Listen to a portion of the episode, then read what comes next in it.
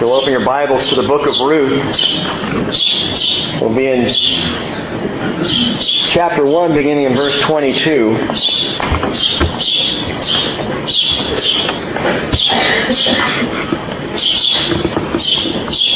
This is this morning one of the most important messages that I've ever brought to you. And I realize that I've said that before. but this time I mean it. No, I always mean it, but Sunday in and Sunday out, we study the Word together, and it's, and it's a great blessing, and it's wonderful to be in the Word, and I enjoy it so much. But there are certain weeks where the Lord taps me on the shoulder, whether through a phone call of, of a friend or through confirmation in some other way, saying, this is exactly where we want to go. This is exactly what the fellowship needs to hear. Don't shrink back from this message. And that's happened this week.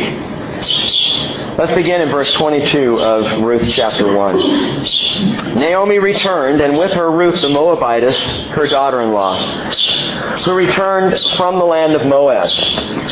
And they came to Bethlehem at the beginning of barley harvest. Now Naomi, a kinsman of her, had a kinsman of her husband, a man of great wealth, of the family, family of Elimelech, whose name was Boaz. And Ruth the Moabitess said to Naomi, Please let me go to the field and glean among the ears of grain after one in whose sight I might find favor. And she said to her, Go, my daughter. So she departed and went and gleaned in the field after the reapers. And she happened to come to the portion of the field belonging to Boaz, who was of the family of Elimelech. Now behold, Boaz came from Bethlehem and said to the reapers, May the Lord be with you. And they said to him, May the Lord bless you. Then Boaz said to his servant who was in charge of the reapers, Whose young woman is this? And the servant in charge of the reapers replied, She is the young Moabite woman who returned with Naomi from the land of Moab. And she said, Please let me glean and gather after the reapers among the sheep. Thus she came and has remained from the morning until now. And she's been sitting in the house for a little while. Then Boaz said to Ruth, Listen carefully, my daughter. Do not go to glean in another field. Furthermore, do not go on from this one, but stay here with my maids. Let your eyes be on the field which they reap, and go after them. Indeed, I have commanded the servants not to touch you. And when you're thirsty, go to the water jars and drink from where the servants draw. Skip down to verse 19. She's now come home from the day, and her mother-in-law then said to her, Where did you glean today? And where did you work? May he who took notice of you be blessed. So she told her mother-in-law with whom she had worked and said, The name of the man with whom I work today is Boaz. Naomi said to her daughter-in-law, May he be blessed of the Lord who has not withdrawn his kindness to the living and to the dead. Again, Naomi said to her, The man is our relative. He is one of our closest relatives, or some of your translations say, He is our kinsman redeemer. Then Ruth the Moabitess said, Well, furthermore, he said to me, You should stay close to my servants until they have finished all my harvest. And Naomi said to her daughter-in-law, It is good, my daughter, that you go out with his maids, so that others do not fall upon you in another field. Verse 23. So she stayed close by the maids of Boaz in order to glean until the end of the barley harvest and the wheat harvest, and she lived with her mother-in-law. Father, we pray that you would bless the reading of your word this morning. That you'd speak your message to us. And Father, that you would hide your word in our hearts. Father, I pray that this just wouldn't be another another message to be shelved. But that your words would pierce and get in deep and affect real change. Impact us, Father, in a way that we know we could not be impacted unless it was your Spirit speaking to us. We ask this, Father, with all sincerity, with all integrity, with all desire, that, that you would teach us your word. And you would speak the desire of your heart into our heart. So, Father, when, when, we, when we delight ourselves, as your word says, in the Lord, and you give us the desire of our heart, that desire, Father, would be your desire. That hope, that longing, that passion, Father, would be yours. Teach us Father, to yearn for what you yearn for. To ache, Father, even for what you ache for. And guide us, Holy Spirit, into your word this morning in Jesus' name. Amen.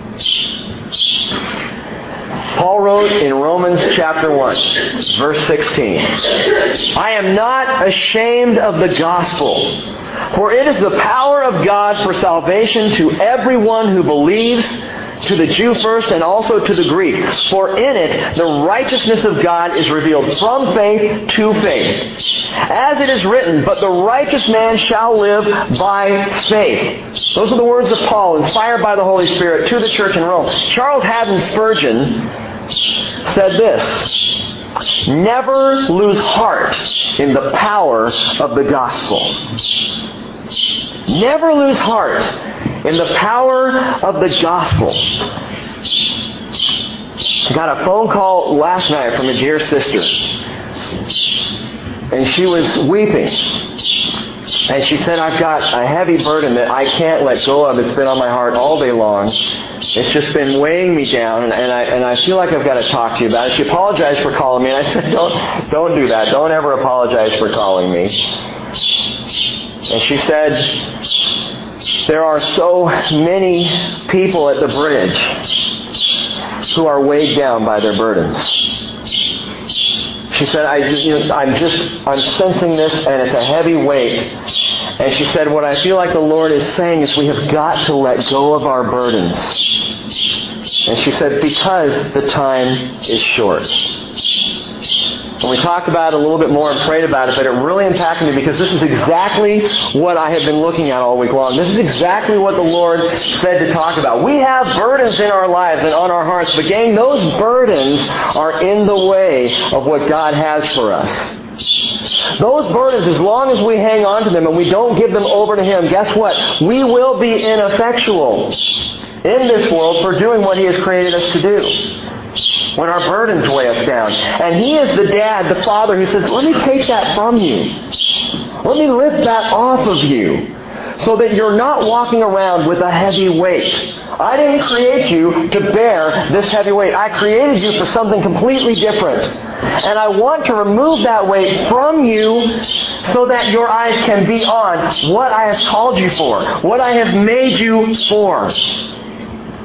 I ask this question, what does it take to mobilize a Christian or a fellowship of Christians? Why is it that some people seem to be used by the Lord to lead numerous other peoples to Christ, while others of us have such a hard time, almost embarrassed to speak the name of Christ? What's the difference? What makes the difference? This question, by the way, has rolled around in my head since I was 10 years old. I was 10 years old and I, I got up and walked forward at the end of a, of a service. I gave my life to Jesus. I, I was baptized in my parents' swimming pool that afternoon by my dad. And they handed me a little golden boxed booklet called Now That I'm a Christian. All they really need to do is hand me a Bible. But they handed me a little booklet, a little pre-written thing that tells you here's how you're to live out your Christian life. Here's what you're supposed to do. And one of the number one things the little book talked about was evangelism. You've got to share about Jesus. You've got to go into the world now. Now you're one of the disciple makers. Now you've got to be about this business. And I read that over and over, and it was a daunting task for a 10-year-old boy who was more concerned about Legos than lostness. And I was supposed to go out, what, on the playground and start evangelizing my friends and maybe my teachers, end up in the principal's office and start talking to him about Jesus? How was I to do this? I had no equipment for it.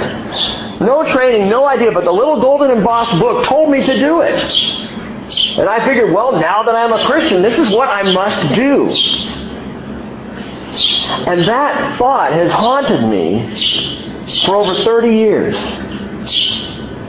How do we do that?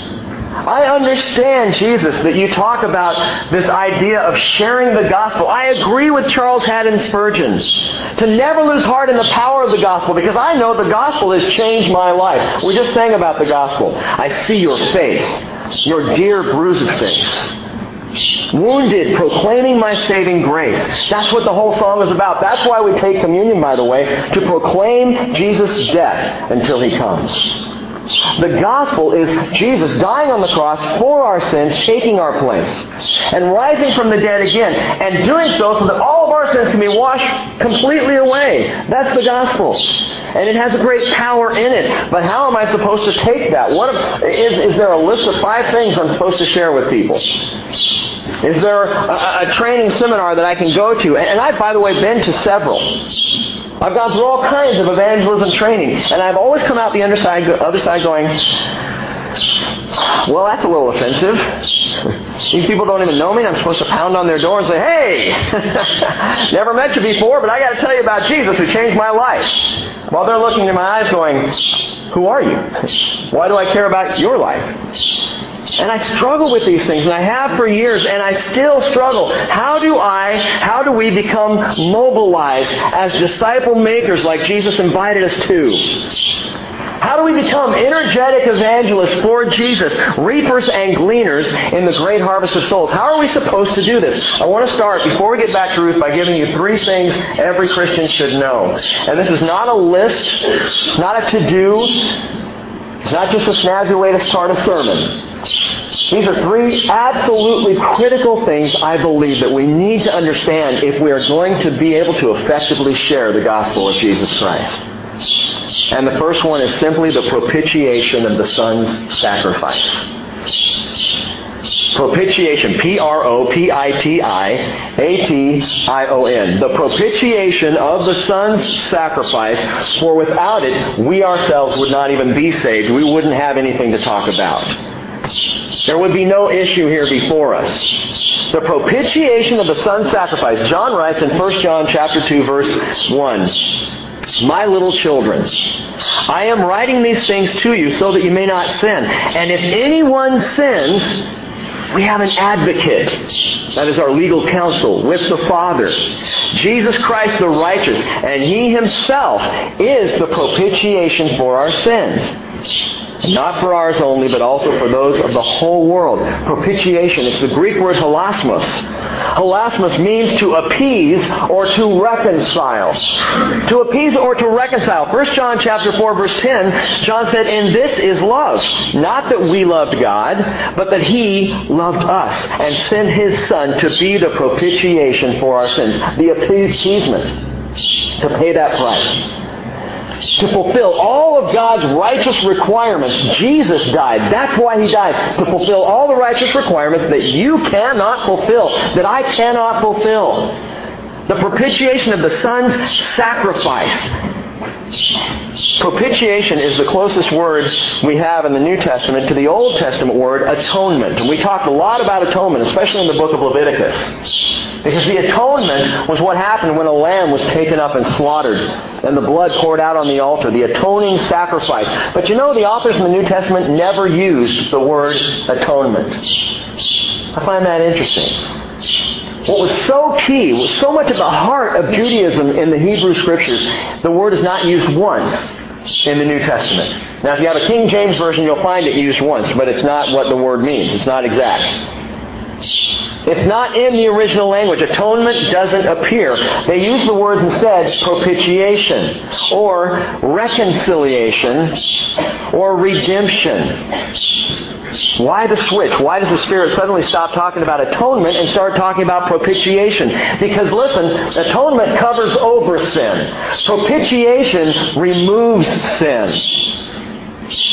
See the difference?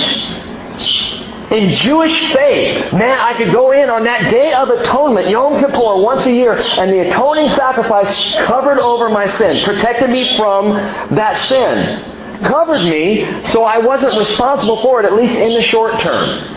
But propitiation erases it. Not covers. It's not even there. It's gone. It's history. The propitiation of the Son's sacrifice. The complete redemption. It saves me and begins to prepare me to take the gospel into the world. You've got to understand that first and foremost. If you are a Christian, you have the propitiation of Jesus. Your sins washed away. They are gone. They are not judging you. They cannot be used against you anymore, even in a court of law. They're gone. Propitiation. Second thing we have to understand as we move forward in this, in this idea that I am truly saved, and that is the possession of the Father's saving grace. The propitiation of the Son's sacrifice, the possession of the Father's saving grace. Listen to me, and this is, this is a, something we give mental assent to, but your hearts have got to wrap around this concept. How many of you, let me just see a, a show of hands. No, actually, don't raise your hand. Think about this. How many of you actually, truly believe without a doubt that your eternity is secure with the Lord? How many of you know? You have no question about it. You never wake up in the morning and go, what if I'm not truly saved?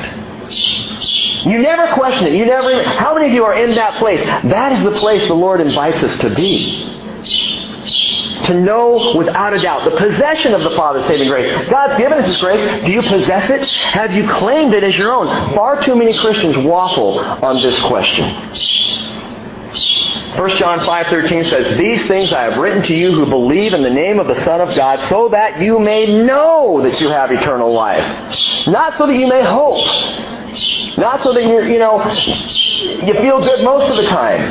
Not so that you can struggle through and somehow come to that realization. No, that you may know that you have eternal life. You can claim it. Do you possess that truth?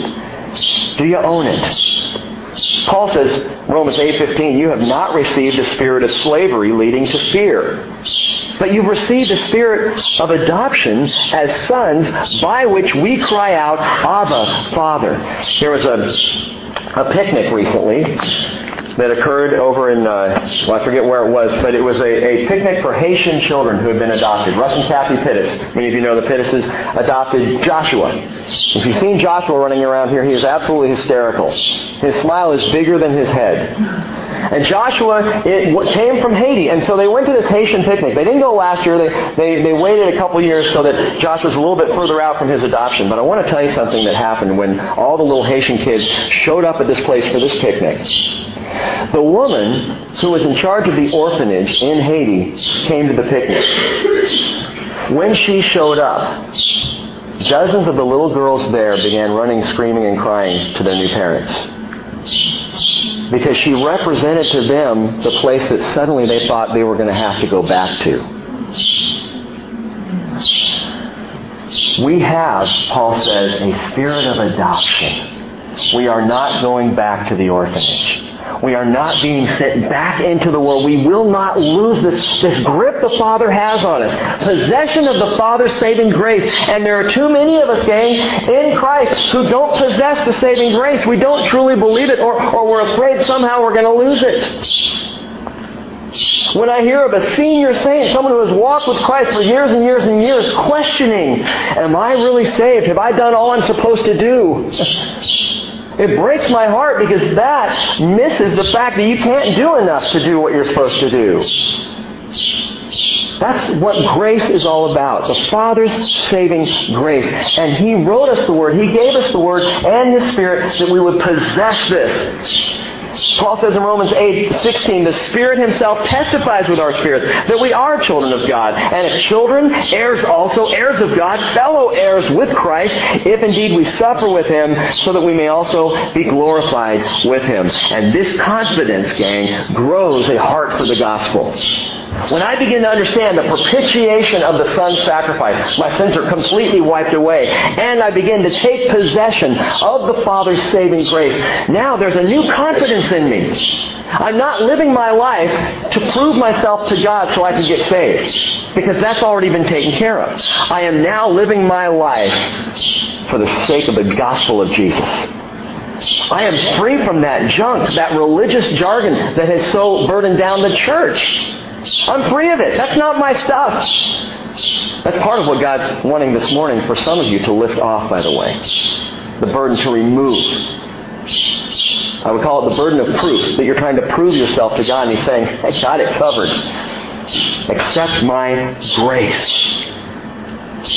There's one more thing that I think we need to understand, to know, to have really, to become effective in this world when it comes to sharing the gospel of Jesus Christ. propitiation of the Son's sacrifice, the possession of the Father's grace, and finally the potency of the Spirit. The potency of the Spirit's strength upon me. Psalm 110 verse 3 says, Your people will volunteer freely in the day of your power. It's a great verse. Your people will volunteer freely in the day of your power. In the day of your power. By the way, that word volunteer freely, that phrase is your people literally will be free will offerings. In the day of your power. Now listen to me, you need to understand, anytime we look at verses, and a lot of the verses of Isaiah and the Psalms are, are used, we apply them to us and to ourselves in present day, and I believe the Father would do that. But it's always important to know and understand the context behind it. What is this verse talking about? It's talking about the millennial kingdom. If you read the whole chapter, Psalm 110, it is talking about the millennial kingdom and the coming of Jesus in all his power. And in that time, all of his people will be free will offerings. They will volunteer freely. They will be excited about doing anything the Lord says because they're with the Lord. That's the context. However, there is something we can learn from this in this fellowship today. Your people will volunteer freely in the day of your power. It is the power of Christ's Spirit that enables us to speak the name of Jesus. That enables us to, to somehow become evangelists, though we were never trained. Or in spite of the fact that we were trained. the power of the Spirit, the potency of the Spirit. Acts chapter 1 verse 8, you will receive power when the Holy Spirit has come upon you, and you shall be my witnesses. Without the power of the Holy Spirit, I, I am not an effective witness. Doesn't mean I can't share Jesus. But there are those walking around with the propitiation of the Son's sacrifice and possessing the Father's grace, but there's no power there. How do I get that power, Rick? Asking for it. I want your power. Holy Spirit, I need your power on me to do what you would have me do. Would you fill me? Would you come upon me? You want to know one of the fastest ways to quench the Spirit? Worry more about your spiritual experience than the salvation of lost souls. Focus more on yourself and what you're getting out of the whole Christ relationship than you focus on people who don't even know Jesus yet. And you will quench the Spirit. How much mental, emotional, spiritual energy do I pour into me rather than the harvest of the lost? You want to know why there's a weight on us, a burden on many of our lives? It's because we're, we're in here. And we're functioning right here. And we're talking to God about it. God, I, I need your help right here. I want you to, to work with me right here. And He's going, lift up your eyes and look at the fields. They are white unto the harvest. Jesus said, propitiation of the Son's sacrifice, possession of the Father's grace, the potency of the Spirit's strength. These make for a person who is not only saved themselves, but one who never loses heart in the power of the gospel. I tell you this because as I've been reading through the book of Ruth, the main message finally hit me. I finally got it. What do you mean the main message? Well, you may remember in Joshua, it's the story of the people of Israel crossing the Jordan River and coming into the land and taking possession of the land. But the main message of Joshua, we came to understand, at least for us in this present time, was being immersed in the Holy Spirit. That picture of crossing the Jordan River, the Jordan looking for us, symbolizing for us a second baptism. Remember, Paul said that they were baptized in the Red Sea. But then they had to cross the Jordan as well. And there are all types of amazing pictures and types throughout the book of Joshua that indicated the immersion of, the involvement of the Holy Spirit and His power in our lives. In Judges, I was surprised to see that the application was agape love. But that was the message that, that God was, was sending through the study of that book. I thought, you know, we're going to have to hang on because Judges is just a roller coaster ride of sin and judgment and failure. And as it turns out, God says, no, no, the message is agape. Because though Israel failed seven generations in a row, I picked them up and saved them seven generations in a row. Agape love. So what's Ruth all about? Ruth is all about the harvest. It is the book of the harvest. The entire story takes place at harvest time. The last verse of chapter 1, they came to Bethlehem at the beginning of the barley harvest. If it was a play, the backdrop would be fields of barley. The set design would include huge sheaves everywhere placed in, in strategic locations around the, around the stage. If it was a movie, we would pan in at the beginning on rolling massive fields of wheat, amber waves of grain. kind of like the picture up there, which you can't see real well with the light on, but that's the idea. We, we kind of fly in on that at the beginning of the book of Ruth. And, and any director, by the way, Sean, if you ever write about Ruth, any director who would do that and not begin with a, a huge field of barley misses the whole point. If this story was painted onto canvas, the landscape would again be fields standing tall with grain. Harvest time. You might say, well, Rick, didn't we last week see that Ruth is a story of romance and redemption? Exactly. Harvest. It is one and the same in the Father's heart. Verse 23 of chapter 2 says, She stayed close by the maid of Boaz in order to glean until the end of the barley harvest and the wheat harvest, and she lived with her mother-in-law. There were seven weeks' time between the barley harvest and the wheat harvest. Fifty days, roughly. Fifty days in all as the harvesting went on there in Israel. In other words, for seven weeks, Ruth and Boaz went out to the field together. We don't see that in the book. We get one verse that says she stayed there from barley to wheat harvest.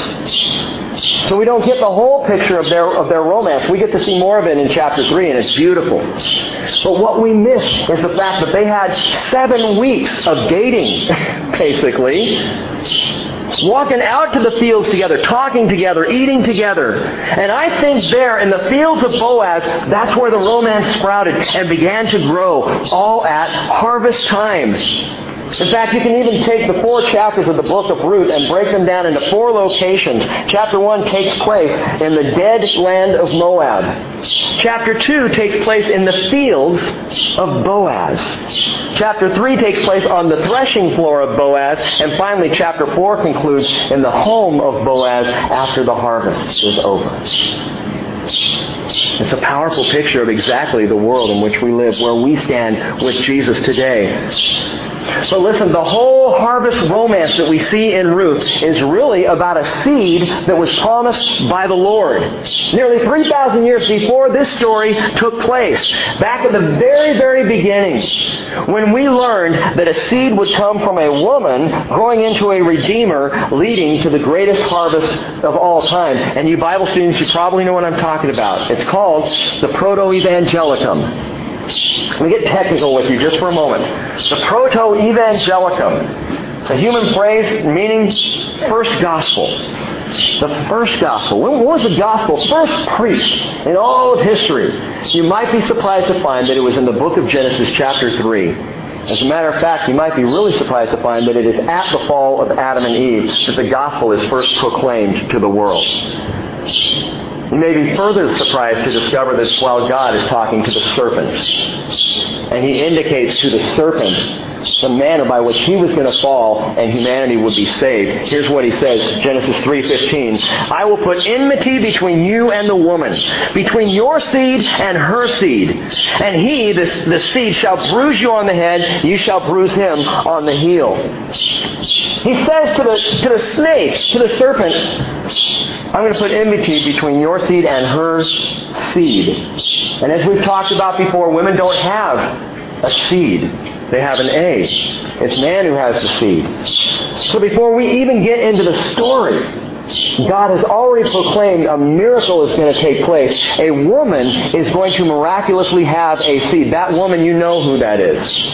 Was Mary, who by the Holy Spirit conceived and gave birth to Jesus Christ.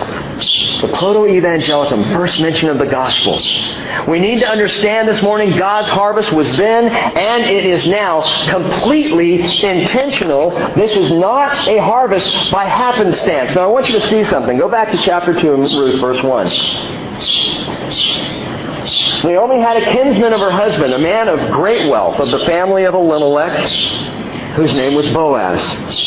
Ruth said to the Moabite, the Moabite said to Naomi, Please let me go into the field and glean among the ears of grain after one in whose sight I might find favor. And so she said to her, Go, my daughter. Now watch. So she departed and went and gleaned in the field after the reapers. And she happened to come to the portion of the field belonging to Boaz, who was of the family of Elimelech. Now, in these days, here's what happened. Owners of lands and farms were told they were required by law not to reap the edges of the field. This is God's welfare program. Don't reap the edges of the field so that the poor among you can come to the edges of the field and they can reap grain and have something to eat. They can be taken care of. God has them working for it, but He makes sure that they are provided for. And so this is what they did at the time. Dignity and provision were given to people who, who didn't have much. And so here's Ruth and Naomi, and they don't have anything. They come back from Moab, and Ruth goes out, and she ends up, amazingly, in the field of Boaz, who is Naomi's kinsman redeemer, who is the man who can provide a life for Ruth and Naomi. And Ruth and Naomi don't even realize this. Ruth doesn't have a clue. She just kind of wanders into the field. It just so that she ends up in Boaz's field. It just so happened that Boaz came out to the field that day. It just so happened Boaz asked his unnamed servant about Ruth. Who is this? It just so happened. What a coincidence. You know, what a, what a twist of fate. What blind luck. What a fluke. What a happy accident. I could go on and on about the, the coincidence we see here, and I can't help but feel like the author wrote this with his tongue planted firmly in his cheeks. Ruth didn't happen into anything. There was sovereign grace at work here. This was not a mistake. Nothing just happens. Please hear this. Nothing just happens. You didn't come to worship this morning by accident. Oh, I know some of you come every Sunday. But it didn't just happen that you chose to wake up and be here this morning. It's not an accident.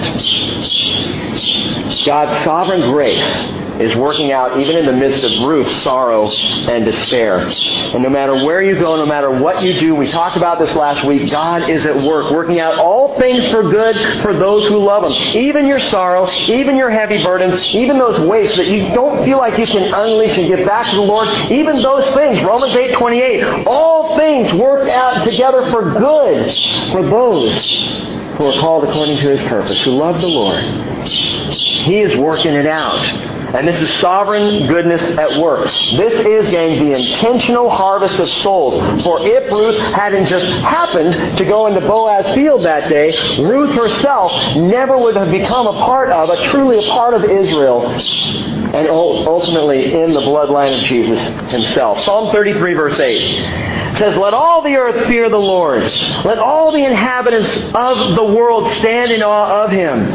For he spoke, and it was done. He commanded, and it stood fast. The Lord nullifies the counsel of the nations. He frustrates the plans of the peoples. The counsel of the Lord stands forever, the plans of his heart from generation to generation. God is intentional. He is intentionally at work right now working out his plan among us. Isaiah 46 verse 9, God says, Remember the former things of long past, for I am God, and there is no other. I am God, and there is no one like me. Declaring the end from the beginning, and from ancient times things which have not been done, saying, My purpose will be established.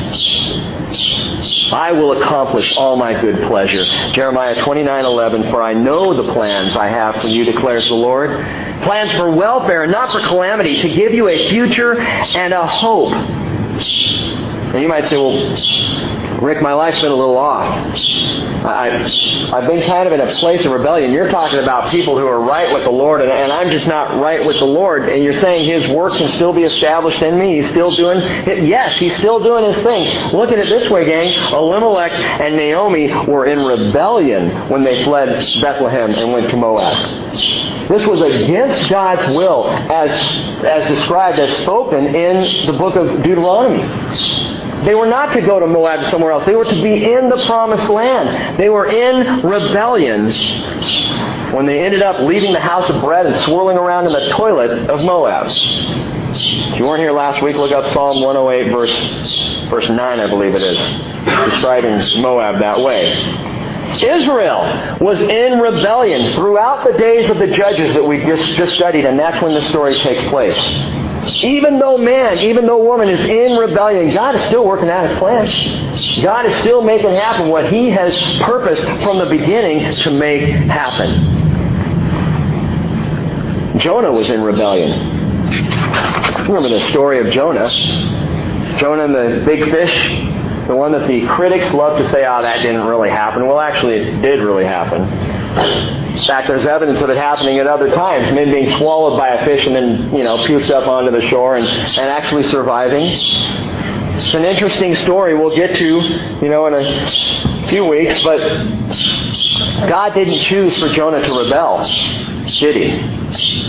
God said, Jonah, go to Nineveh. And Jonah said, okay, great, I'll go to Tarshish. Heading in the opposite direction. And so he gets swallowed by the fish. He is in rebellion, and God is still using him. How? Because while he's in the belly of the fish, something's happening to him in there. He's getting bleached. This is what happens, the intestinal fluids of the fish. And again, this has been proven to happen in a couple of different cases. He's, he's thrown up onto the shoreline. Probably at that point, Jonah looks very different. It's a good chance that his eyebrows are singed off. That there's not a whole lot of hair left. That he is bleached white from head to toe, and he shows up in Nineveh talking about God to a people who, by the way, worship the fish god. Interesting. God was at work. He was using this rebellion of Jonah for his own perfect good, which was the salvation or the saving of Nineveh from immediate judgment. And if that wasn't enough, Jesus chose Jonah's rebellion as a picture of his own death. When he said in Matthew 12:40, just as Jonah was three days and three nights in the belly of the sea monster, so the Son of Man will be three days and three nights in the heart of the earth. You see, nothing just happens. God has a purpose and a will that he is working out. Oh, the depths of the riches both of the wisdom and knowledge of God, Paul says in Romans 11. How unsearchable are his judgments and unfathomable his ways. Who has known the mind of the Lord, or who has become his counselor? Who has first given to him that it might be paid back to him again? For from him and through him and to him are all things. To him be the glory forever. Amen. Ruth didn't just happen anywhere. She didn't just happen into the field of Boaz. God was working out his divine plan that led Ruth there at the right place, at the right time, into the field of Boaz and into the bloodline of Jesus Christ. Why? Harvest. Harvest. It is all about the harvest of redemption. The story of Ruth, remember, it happened between the barley harvest and the wheat harvest. In Israel, in Israel, the barley harvest was celebrated by a holiday. It was called the Feast of First Fruits. Leviticus 23 tells us about that. Then 50 days later, the wheat harvest was celebrated with a festival called the Feast of Weeks, or Shavuot. Also talked about in Leviticus 23. And by the way, even today when the Jews celebrate Shavuot, they read the book of Ruth. They will open up that precious, this precious little beautiful companion, as we've called it, and they'll read through it during the celebration of Shavuot, the Feast of Weeks. So what? So this. Something else just happened to coincide with the Feast of First Fruits of the barley harvest, and that is the resurrection of Jesus Christ. On the day of the celebration of first fruits, Jesus resurrected from the dead. On that day, and Paul said in 1 Corinthians 15:20, Christ risen from the dead has become the first fruits of them that slept. Jesus is the first fruits. On that Sunday morning, the day of first fruits, Jesus arose. Another great coincidence happened at Shavuot, the Feast of Weeks. Remember seven weeks in between? Seven weeks later. Actually, seven weeks is one day, and one day is 50 days. You know what Shavuot is called in the Greek. Pentecost. And on the day of Pentecost, Shavuot, the celebration of the wheat harvest, on that day, the church was born.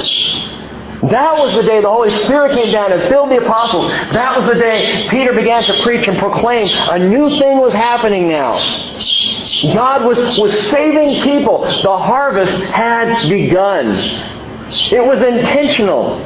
All the way down the line. No wonder Jesus said in Matthew 9:37, "The harvest is plentiful, but the workers are few." Therefore, beseech the Lord of the harvest to send out workers into his harvest, and this is the message of Ruth for us. It is harvest time. And gang, harvest time started not seven weeks ago, 2,000 years ago, and we are still in it, though toward the end.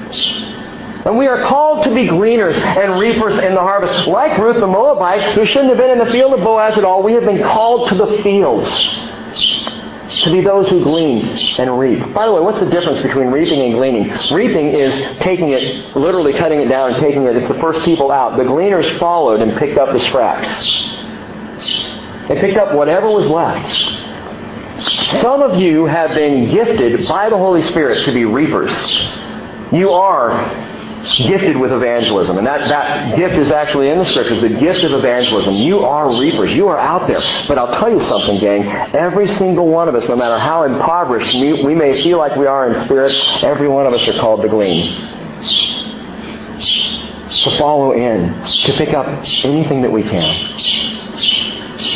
The Lord has placed this call into our hearts and into our lives. Jesus said, John chapter 4, Do you not say, There are yet four months, and then comes the harvest? Behold, I say to you, lift up your eyes, look on the fields. They are white for harvest. Already he who reaps is receiving wages and gathering fruit for life eternal, so that he who sows and he who reaps may rejoice together. For this is the case. The saying is true. One sows and another reaps. Now listen, he says, I sent you to reap for that which you have not labored. Others have labored, and you have entered into their labor. See, their work is done. The sowing has already taken place. We are not sowers, we're reapers. We are now going into and picking up what has been done in the harvest, which is a great place to be. It's the joy of the harvest. We see the fruit of the work that has already been done before us. I shared this Wednesday night. I want to share it again this morning. Verse 19 of Ruth chapter 2 says the following. Naomi said to Ruth, Where did you glean today? And where did you work? Where did you glean today? Where did you work? Naomi's question a few generations back was a question that Christians asked each other in greeting. Where did you glean today? They show up for prayer meeting, for Bible study. They walk in and say, Where did you glean today? Where did you glean? It was the right question on the heart of a people who understood that we are in the harvest. Not in here, not struggling under the weight of my burdens. God says, if you'll let me take your burdens off of your shoulder, you're free to run in the field. And a little bit of playing happens in the field too, by the way. That's, that's the picture I get is children in the field who are picking up and, and sharing the good news. The harvest is here, the harvest is here, but they're playing too. You know, they're piggybacking around and they're playing hopscotch and they're, you know, doing the jumping over each other. They're having all kinds of, this is what God has called us to, the joy of the harvest. See, we've even made harvesting into a burden. We've even made that heavy work. We've got to save the world. and the Lord's saying, you get to be a part of saving the world. You get to walk in the fields. You get to see what I'm doing. You get to watch as every precious grain of wheat is harvested. Every precious grain of wheat is every individual soul that stands up and says, I believe that Jesus is the Christ, the Son of the living God. That's the harvest. And whether it's one grain of wheat or a whole field that we're watching, that's what we're called to. That is the invitation of the Lord. Where did you glean today? Are you intentionally gleaning? Are you intentional about the harvest? As time winds down, gang, so does the opportunity to glean. Some of you don't know this, but the Bridge Christian Fellowship was started with an urgency. There was a sense, three and a half years ago, there was a sense of urgency from the call of the Lord, at least on my heart, to begin this process, to the first Bible study in the Gilmore's living room was one month. Prior to that month, I had no plans, no idea whatsoever that this is what the Lord was going to do. No idea. One month. And I remember telling some friends about it at the time. We're saying, why? Why do you need to do this? Why is it so important? I, it's urgent. I don't have time to sit around anymore. Because Jesus is coming back. And if we can start this over here on North Whidbey, of all places, and, and see one person saved, one head of wheat saved, good. Rick, are you saying that we're all like wheat heads? What are you saying? Cream of wheat? I don't know. If one person, and every Sunday morning when I wake up and walk down here, and I, and I have that little prayer walk, it's a great time with the Lord. I always think if one person is saved today, Father, the whole day is worth it to me. One person. Part of the burden of evangelism is that we are looking out at the whole field and going, and God says, Can you pick one little piece of grain? Then you do that. Do you realize if everybody who comes to the bridge alone, just this fellowship, decided this year you're going to share Jesus and the Holy Spirit empowered you to save one person, the church would be double in size by next year. And you know what? I really don't care what size the church is, but the angels will be rejoicing at the number of new souls that have been saved. Jesus said in Luke 17:34, I tell you, on that night there will be two in one bed, one will be taken, the other will be left. There will be two women grinding at the same place, one will be taken, one will be left. Two men will be in the field, one will be taken, the other will be left. Before it's too late, let's take some people with us. Just share the message of the gospel of Jesus. You don't have to have eloquence. You don't have to have Bible training. You don't have to have gone through any seminars. Just tell them about Jesus. Every one of us know people who don't know Jesus right now. Just tell them about him. Tell them what he means to you. Tell them what he did for you. Tell them what he can do for them, that he can lift the burden of life that is so heavy on them right now, and they don't even see it. Don't even realize what Jesus can do. Maybe you've accepted the propitiation of the Son's sacrifice. Wonderful. You're saved. Your eternity is secure. We have that promise. Maybe you've taken possession of His saving grace. Fantastic. You have confidence in your salvation. That's great. And if you have received the potency of the Spirit's power, gain, better yet, you are completely equipped to go and reap in the field, to glean for the Savior. Now, one more thing to tell you here.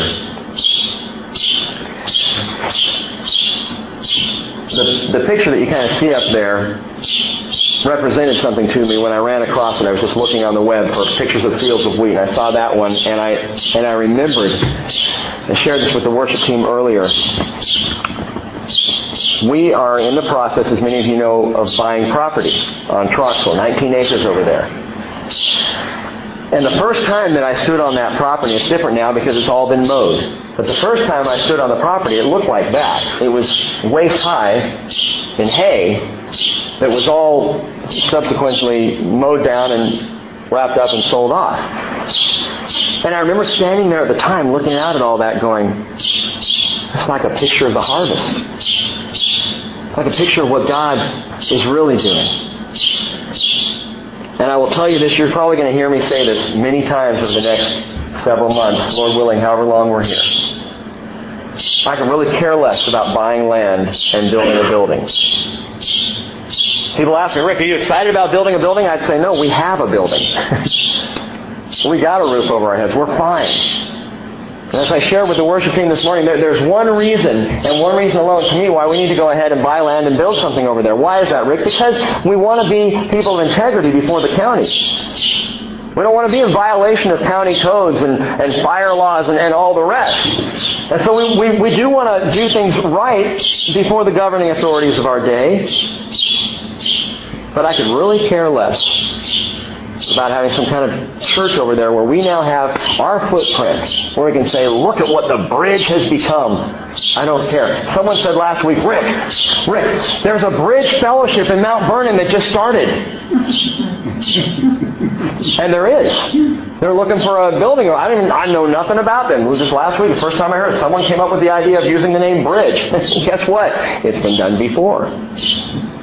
There are bridge fellowships all over the place. It's just a name. Who cares what we're called? I mean, it's great. We're by the bridge, and there's a lot of symbolism to it. I don't want to undermine that, but that's not the point. The point is not this church getting big. The point is people are lost and we are called to the harvest, whether it's here or somewhere else. And if every person here decided that, the, that they could better harvest in another fellowship and people were saved because of it, I'd say, Hallelujah, praise the Lord, I'm retired. He has called us to the harvest, not to the building of buildings, not to the securing of land, not to any other thing. Because what we're engaged in, gang, is eternal. All that stuff is going to burn. We could build the most beautiful cathedral over there on that land. Oh man, we could have it huge with stained glass and people could drive by and go, wow, what a great looking barn with stained glass. and you know what? It's going to burn. It doesn't matter as we get into this process, I know things are going to come up. People are going to have questions about, feelings about the color of the carpet, and I don't want carpet. And they're going to say, well, we should have double ovens in the kitchen. I don't really care, whatever. If you feel like that's important, great. People are going to say, don't we need this, or shouldn't we have that, or maybe if we made it this way. And it's all, you know what? Let's just let's just put something up and let's get back to the business that we're called to. This church is not called to build buildings. This church has been called to be in the harvest and to see lives saved. Now, you might say, Rick, I don't get out much. I'm not really a social person. I'm just not really called to evangelism. And, and my response to that is just to quote Jesus in Matthew 28, verse 18, where he said, all authority has been given to me in heaven and on earth. Go therefore and make disciples of all nations, baptizing them in the name of the Father and the Son and the Holy Spirit, teaching them to observe all that I have commanded you, and lo, I am with you always, even to the end of the age. Never lose heart in the power of the gospel. Paul says it is the power to salvation to the Jew first and also to the rest of us. If you're in Christ, gang, we are called to the harvest, and God is intentional about it. The question is, are we?